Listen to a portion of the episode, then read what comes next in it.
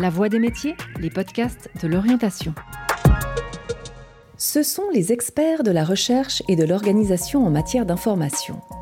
Les spécialistes en information documentaire sont qualifiés pour occuper des postes polyvalents tout en se spécialisant dans un domaine spécifique.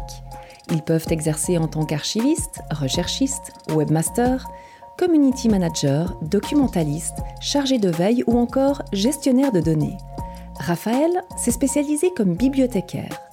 Son cœur de métier, accompagner le public et lui faciliter l'accès à la connaissance.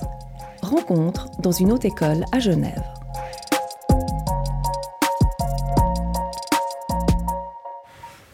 Bonjour, j'ai une question pour vous. Euh, j'ai eu un cours avec un prof sur le design et il nous a parlé que des livres euh, sur le design seraient à l'infothèque, mais je ne sais pas trop où les trouver. Euh, comment ça se passe Oui, on va regarder ensemble. Venez avec moi, puis je vais vous montrer. Je m'appelle Raphaël, j'ai 42 ans, je suis bibliothécaire à Genève. Alors moi j'ai choisi le métier de bibliothécaire parce que l'idée d'accompagner les gens dans leur propre apprentissage est quelque chose qui m'a toujours plu, avant et pendant mes études. Et puis finalement, c'est ça le cœur du métier de bibliothécaire. Vous ne faites pas le travail pour vous, vous aidez quelqu'un à faire son travail. C'est un peu le métier d'enseignant, mais hors d'une classe finalement, ou d'assistant d'un enseignant hors d'une classe. Et le principal intérêt de mon point de vue pour euh, le métier de bibliothécaire, c'est que vous pouvez être curieux de tout. Vous avez toujours quelqu'un qui va venir avec une nouvelle question que vous n'avez jamais rencontrée, essayer de trouver comment trouver la réponse, mais vous n'allez pas la chercher pour vous. Vous allez chercher à aider la personne à trouver la réponse pour elle. Et ce qui est intéressant là-dedans, c'est que c'est forcément un métier où vous collaborez avec la personne parce que vous ne le faites pas pour elle. Et puis visiblement, elle ne peut pas le faire elle, donc il faut le faire ensemble. La personne vient en sachant ce dont elle a besoin et vous, comment le trouver. Et puis, ben, euh, la seule personne qui pourra déterminer si ce qui a été trouvé est pertinent, ben, c'est la personne elle-même. Vous, vous pouvez juste vous assurer en tant que bibliothécaire que les informations trouvées sont fiables et puis après, est-ce qu'elles sont utiles ou pas? Ça, c'est la personne qui décide. Et puis, c'est assez régulièrement des allers-retours, un ping-pong. Ah oui, mais en fait, ça, c'est pas exactement ce que je cherchais. Je voulais quelque chose plutôt orienté sur tel aspect. Et du coup, vous adaptez et vous vous montrez, alors c'est plutôt telle source, et puis il faudrait chercher comme ça. Ça, c'est très, très courant.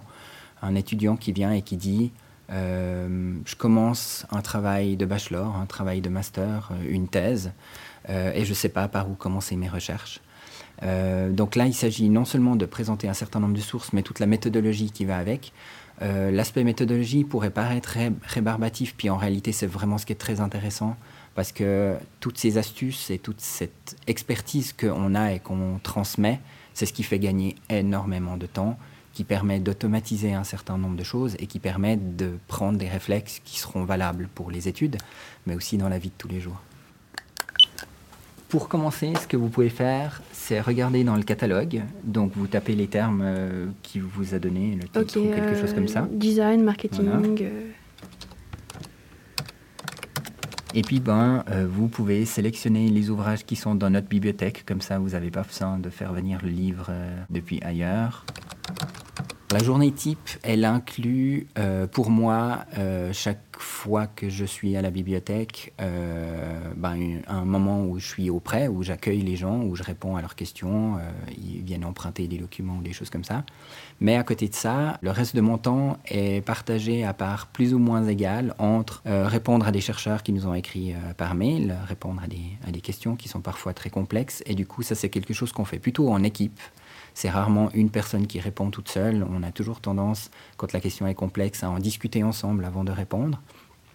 Donc beaucoup de, travail d'équipe. Et puis à préparer des formations, parce que c'est finalement pour ça aussi que j'ai été engagé, donc former essentiellement les étudiants ou toute personne qui en a besoin. Et du coup, tout le temps que je consacre pas aux, autres tâches, euh, il est dédié à préparer les prochaines formations ou bien essayer de prospecter qu'est-ce qu'on pourrait proposer qu'on ne propose pas encore. Alors il y a une part d'administratif qui honnêtement est euh, tout à fait gérable, mais dans administratif, il faut inclure le fait de se tenir au courant de ce qui se passe en interne dans son institution, de manière plus générale dans le monde des bibliothèques, et si vous travaillez dans le monde académique, de manière plus générale dans le monde académique partout, euh, partout dans le monde, parce que euh, ça évolue très vite là aussi, notamment en lien avec la publication scientifique, les chercheurs qui doivent pouvoir fournir au grand public maintenant ce qu'ils euh, ce qu'ils ont fait, le fruit de leur recherche.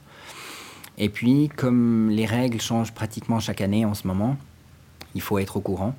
Et puis en parallèle, savoir est-ce que ça implique les chercheurs de notre institution Et puis parallèlement, qu'est-ce que font les bibliothèques ailleurs dans le monde pour répondre à ces, à ces hum, contraintes-là ou à ces changements-là ce qui est, extrêmement intéressant, c'est que finalement, euh, en bibliothèque, on est en concurrence avec personne. Au contraire, ce qui se fait ailleurs peut être repris et inversement, ce que nous on fait pourrait servir ailleurs. Ce qui est extrêmement enrichissant parce qu'on se retrouve à, être en contact avec des gens un peu partout en Suisse déjà, mais également à l'étranger selon, ce qu'on a trouvé comme, euh, piste et euh, à se retrouver avec des gens qui ont des moyens ou des méthodes de travail qui sont très très différentes et qui sont très enrichissantes quand on a l'occasion d'échanger avec.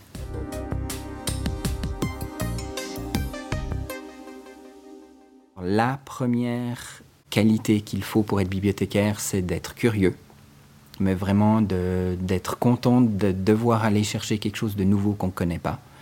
Et puis la deuxième, à, enfin, à égalité avec la première, c'est d'être sociable. C'est-à-dire que le métier de bibliothécaire, c'est avant tout du contact avec des gens. Et il faut avoir envie d'aller vers les gens quand eux viennent pas vers vous. Avec ces deux qualités-là, vous avez ce qu'il faut pour devenir bibliothécaire. Et puis s'ajoute à cela, c'est contextuel et puis c'est peut-être plus récent, mais de pas avoir peur des nouvelles technologies parce que en fait, vous choisissez pas la façon dont vos lecteurs euh, vos utilisateurs vont consommer de l'information, donc il faut trouver un moyen de vous adapter à eux. Alors je dirais que le principal désavantage de cette profession, c'est qu'elle a une mauvaise image auprès du public, une image qui est désuète en fait finalement et plus du tout en lien avec le travail que fait aujourd'hui un bibliothécaire. On a l'impression que c'est des gens qui euh, sont là pour faire régner le silence dans un, dans un endroit. Euh, c'est faux, c'est même extrêmement faux. Il y a de plus en plus de bibliothèques qui sont devenues simplement des lieux de vie, donc ça vit, donc ça fait du bruit. Il y a beaucoup de gens qui souhaitent commencer euh, des études pour devenir bibliothécaire parce qu'ils aiment lire. Alors c'est des gens qui sont extrêmement déçus parce qu'on n'a pas le temps de lire.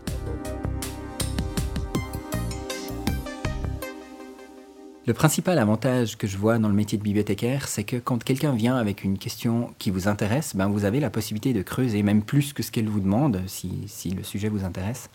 Alors que quand quelqu'un vient avec un besoin, une question qui vous intéresse peu, ben vous aidez cette personne-là, et puis directement après, vous passez à autre chose. Ce qui veut dire qu'avec le temps, vous passez vraiment la majeure partie de votre temps à traiter des questions ou des thématiques qui vous intéressent. Et donc, ça veut dire que la majeure partie du temps, vous faites quelque chose qui vous plaît ou qui vous intéresse. Voilà, il y a celui-là, euh, qui est un que vos enseignants recommandent pour un des cours, mais je ne sais pas si c'est pour ce cours-là. Euh, c'était le cours de design euh, du mercredi matin. Alors, je crois que c'est plutôt celui-là que vous utilisez. Ah ouais, oui, je l'avais déjà vu. Ouais. Voilà. Ok. Ah ouais. Ça joue? Merci beaucoup. Je vous en prie. Alors, compte tenu du fait que le métier de bibliothécaire évolue énormément depuis un certain temps et encore pour quelques temps, la formation continue est absolument centrale. Elle est très très importante en Suisse et dans les autres pays d'ailleurs. Il y a vraiment une très grande offre qui est euh, organisée par les associations professionnelles. Parmi les choses euh, que vous êtes amené à faire par la suite et que vous apprenez pas pendant vos études, ben, il y a par exemple gérer une équipe ou bien euh, encadrer un apprenti ou une apprentie. Vous spécialisez dans l'accompagnement des chercheurs avec leur thématiques euh, liées à la publication, euh, aux données de recherche ou des choses comme ça. En lecture publique, il y a euh, toutes les, les, animations autour de la lecture chez les jeunes enfants ou chez les bébés. Et puis dans les bibliothèques scolaires, eh ben, les bibliothécaires scolaires ont la nécessité de pouvoir se former parce qu'ils interviennent dans les classes on a beaucoup parlé des bibliothèques académiques, mais il y a aussi beaucoup d'activités qui sont spécifiques à la lecture publique, notamment euh, l'accueil du public. Alors c'est la même chose qu'en bibliothèque académique, mais c'est un autre public. Il y a par exemple beaucoup plus de personnes âgées qui viennent pour d'autres raisons en bibliothèque que le public qu'on a dans les bibliothèques académiques. Dans les bibliothèques scolaires, c'est la même chose. C'est essentiellement des enfants, donc il faut aussi les amener à découvrir comment on se sert d'une bibliothèque, ce qui normalement n'est plus le cas après dans les autres environnements. Et euh, toutes ces choses-là ne sont pas fondamentalement différentes, mais de nouveau, c'est lié au fait que dans une bibliothèque scolaire, dans une bibliothèque publique ou dans une bibliothèque académique, les publics sont différents et donc l'activité qu'on a chaque jour est un peu différente.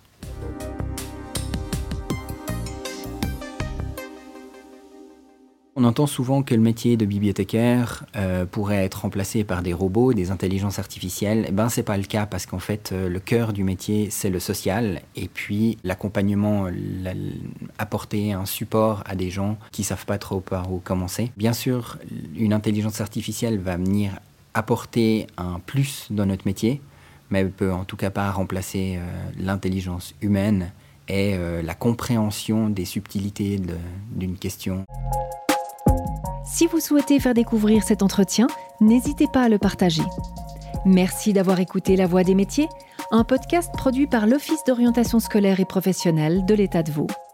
Vous pouvez retrouver tous les épisodes sur le site zoom-vd.ch et sur les différentes plateformes de streaming.